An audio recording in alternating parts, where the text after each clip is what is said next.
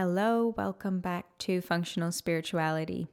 Today, I want to speak about the three main obstacles that I have seen people come up against when they are trying to go deeper into their spiritual practice. And I say deeper because we're all on a spiritual path. We're all moving in some direction. But sometimes it's hard to make real progress and to feel connected to a path, to feel committed to a path when you feel that there's a sense of flow and joy and purpose. And these are the three obstacles that I've found that people come up against again and again that people present me with and that I can help them kind of move through. Um, they're predominantly mindset based. So it doesn't actually matter who you are or what position you're in and what resources you have access to.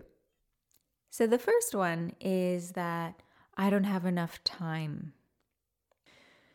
So, this uh, is, of course, an idea that you don't have enough time. And of course, everyone's circumstances are different. On a day to day basis, there are significant differences in time. Some days there is literally not enough time to do every activity that you would want to do. But most of the time, this obstacle of this idea that I don't have enough time, it's it's actually an idea and it comes from not having a clear sense of what your priorities are and a commitment. So first a clarity and then a commitment to your priorities so that your time over time starts to get reorganized so that your priorities become your habits it's more about what you are habitually choosing to do with your time. You know you have downtime. I I know um, the experience of having downtime, but also knowing that there's a lack of efficiency with that downtime. The structures aren't in place. The you're not organized to make the most out of that downtime. And that actually comes the first step to that is really getting clear about your priorities. And that is something that I do many times during the week. If not at least once per week, will I refresh my priorities so that I can um, kind of like lay a, a foundation for habits to um, be reorganized against my priorities. So habits will reorganize themselves to what is most meaningful for you, but you actually need to remind the part of you that makes habits your brain, your mind, your nervous system, your intelligence, your thoughts. You need to remind them continuously about what your priorities are. And then all of these mechanisms will naturally reorganize your habits and the way that you use your time so that you are living in alignment with your priorities. It's not going to happen if you're not clear about that. It's not going to happen if you're not reinforcing that. I feel confident to say something like this because I have seen people who I look at and I'm literally like, how do you have the time to make this a priority? And I see people who have all the time in the world that can't seem to find the time to make their spiritual practice, personal development practice, anything that falls in our three part method. So, healing or cultivating and personal development or spiritual awakening and, and the practices of that. They can't seem to find time for that. And there's this idea that I don't have the time. So, that is on a wide scale, that's an illusion but on a day to day basis, that can very well be true. On a certain day, you don't have time to meditate before you have to leave the house on a certain day.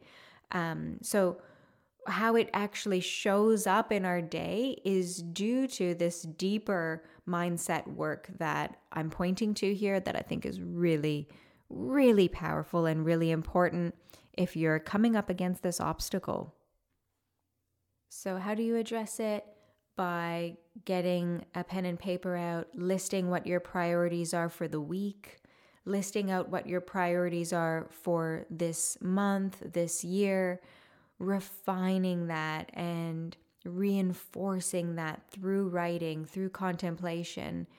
This is a step that is not actually, I've got air quotes here, it's not actually doing a spiritual practice, but it's completely galvanizing your spiritual practice because you're setting up the systems better through which you will do your practice. And that system is your life and your habits and your priorities and your mindset. So write down your priorities. Do practices like desire mapping and journaling and dreaming and manifesting kind of practices where you are digging in and connecting to what your priorities are. This is like the yin part of our activity. It's more of a strategy and a planning. And the best part is is you get to be laying down for this. Your your body gets to rest um, and it's resting because you don't have to engage in any activity or push or force yourself to do any activity or push or force yourself um, to be stressed that you're not doing activities and living in that tension. So you actually get to do something, but you don't have to engage in stress in pushing your body to do anything but you're um, you're in this strategy mode and you're resting your physical body but you're also resting your mind and your nervous system on a deeper level because you're connecting to yourself. So it's highly productive time that's not actually engaged in activity so that when you do have to engage in activity you get more bang for your buck it's more efficient. Obstacle number two is that i don't have the money or I don't have the resources, or some other kind of victim or um, limiting belief that you don't have access to support. Um, but that's, of course, not true. And I, I think people listening to this podcast, this doesn't come up so much for these people because you're here listening to a free resource. You are actively seeking out and engaging with resources that are free and accessible and highly relevant and meaningful for you that that organize you and transform you. So there are so many resources here. Um, if you enjoy the podcast, you might also join us in the Facebook group or reach out to us on social media asking about other resources. I offer free calls all the time. Um, there are so many free resources out there. And if you are committed to your practice, if you're ready to do your practice, the resources, the guides, the support, the community will totally be there for you. Um, if I think just about our yoga studio, there's free meditation that we run. Also, through functional spirituality, we run free live stream meditations for those that aren't in Perth.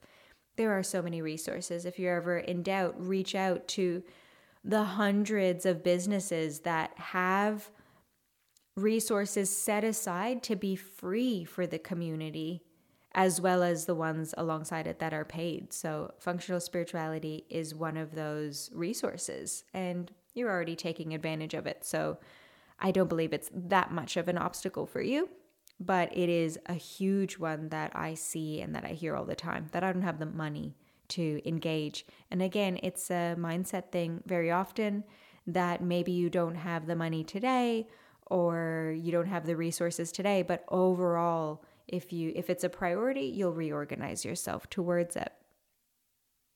And then the third obstacle that i hear is that i'm not ready. And this one is interesting because i actually think it's a valuable mindset to have is to really be sensing if you're ready for something, sensing if you're ready to um, make a big decision, start an important practice, commit to a program, join a community. you know there there is a time and place for everything and your body your system your overall being will you know be able to sense what feels good and what feels like it's an alignment so the i'm not ready thing it is legitimate as an obstacle however i want to speak to something um, kind of exciting so recently I feel like I've got a really good answer to something that I have been wondering for a very long time, which is how do people heal? And I kind of scanned through my community for those people that I am inspired by and that I'm proud of that are what I think is on an upward spiral. And they are walking the spiritual path or walking a healing path and i can see that although you know there's there's bumps and little twists and turns along the path there is it, it's working. And you know all of functional spirituality is really about looking at all like helping to break down all of these and expose all of these techniques and paths and modalities that don't actually do anything that kept me kind of spinning my wheels for a long time or you know just being not as efficient or some of them being actually really detrimental. So that's what functional spirituality is all about. And although you know that kind of has birthed the three part method and and everything that we need to have a coherent functional spiritual practice i've, I've been looking for this um x factor and the common denominator amongst the people in my community that I feel like are are doing it and also the what is it inside of me that has led me to have the positive change? Because we I hear all the time about okay someone has found an amazing physio someone's got a great chiropractor someone's found an amazing naturopath someone has um you know or things that I've experienced okay now I've I've got an iron infusion or I'm trying to heal my nervous system or you know there's so many different um, magical ingredients that really make huge differences and, and give us huge leaps um, of success along our path. But that is different for everyone. Not every naturopath, not every supplement, not every healing modality will work for everyone when it comes to healing. So, I, I discovered to, to me, you know, what I saw was the common denominator. You know, some people are really busy. Some people don't have a meditation practice at all. Some people have only a meditation practice. What is the common denominator that has made that everyone who is successful all have? And what I noticed was that everyone who is successful is committed to the path. And more than that, like, so what there's a special quality to that commitment because people can be committed to it and be feeling really defeated, but kind of keep drudging along. There's some kind of enthusiasm and trust and joy in their commitment to healing. And this is what guides them through. It's what keeps them in alignment. It keeps their inner compass open and supporting them forward.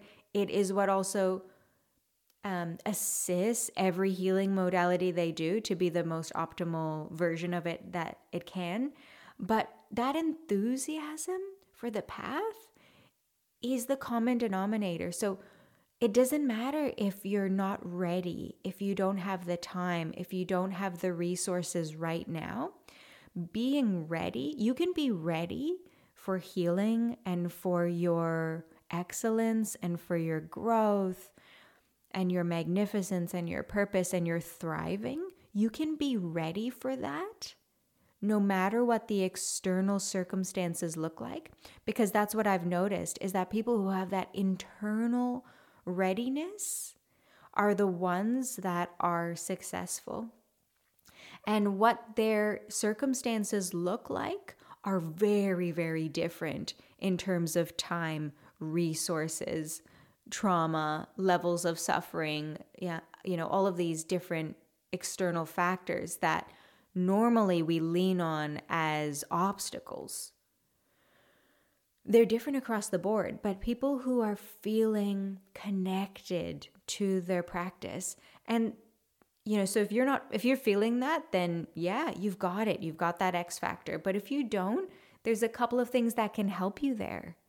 So one is to find a path that you can commit to. If the hardest thing is to feel lost. For me, that's one of like the most painful experiences is to feel like I don't know what to do.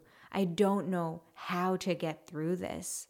So find a path that works.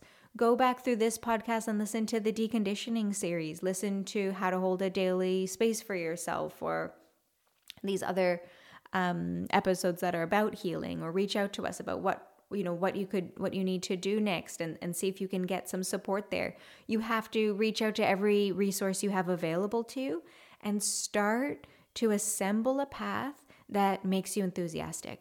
If you have enthusiasm, you have this X factor. Enthusiasm comes from the Greek entheos, which means God inside.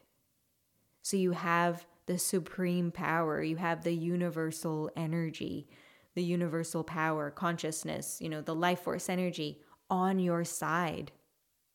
And that gives you the kind of stamina and courage and motivation to walk this very complicated path in a very complicated time, which definitely can be walked at this time. I've got examples all around me, I've got systems all around me that I can see that we can do this. I am feeling, I'm feeling very informed about the devastating um, circumstances around us. But I'm also feeling really optimistic because I have a path. I am really enthusiastic. I'm really interested. I'm really committed. So, not being ready to do spiritual practice is a mindset shift that you can change.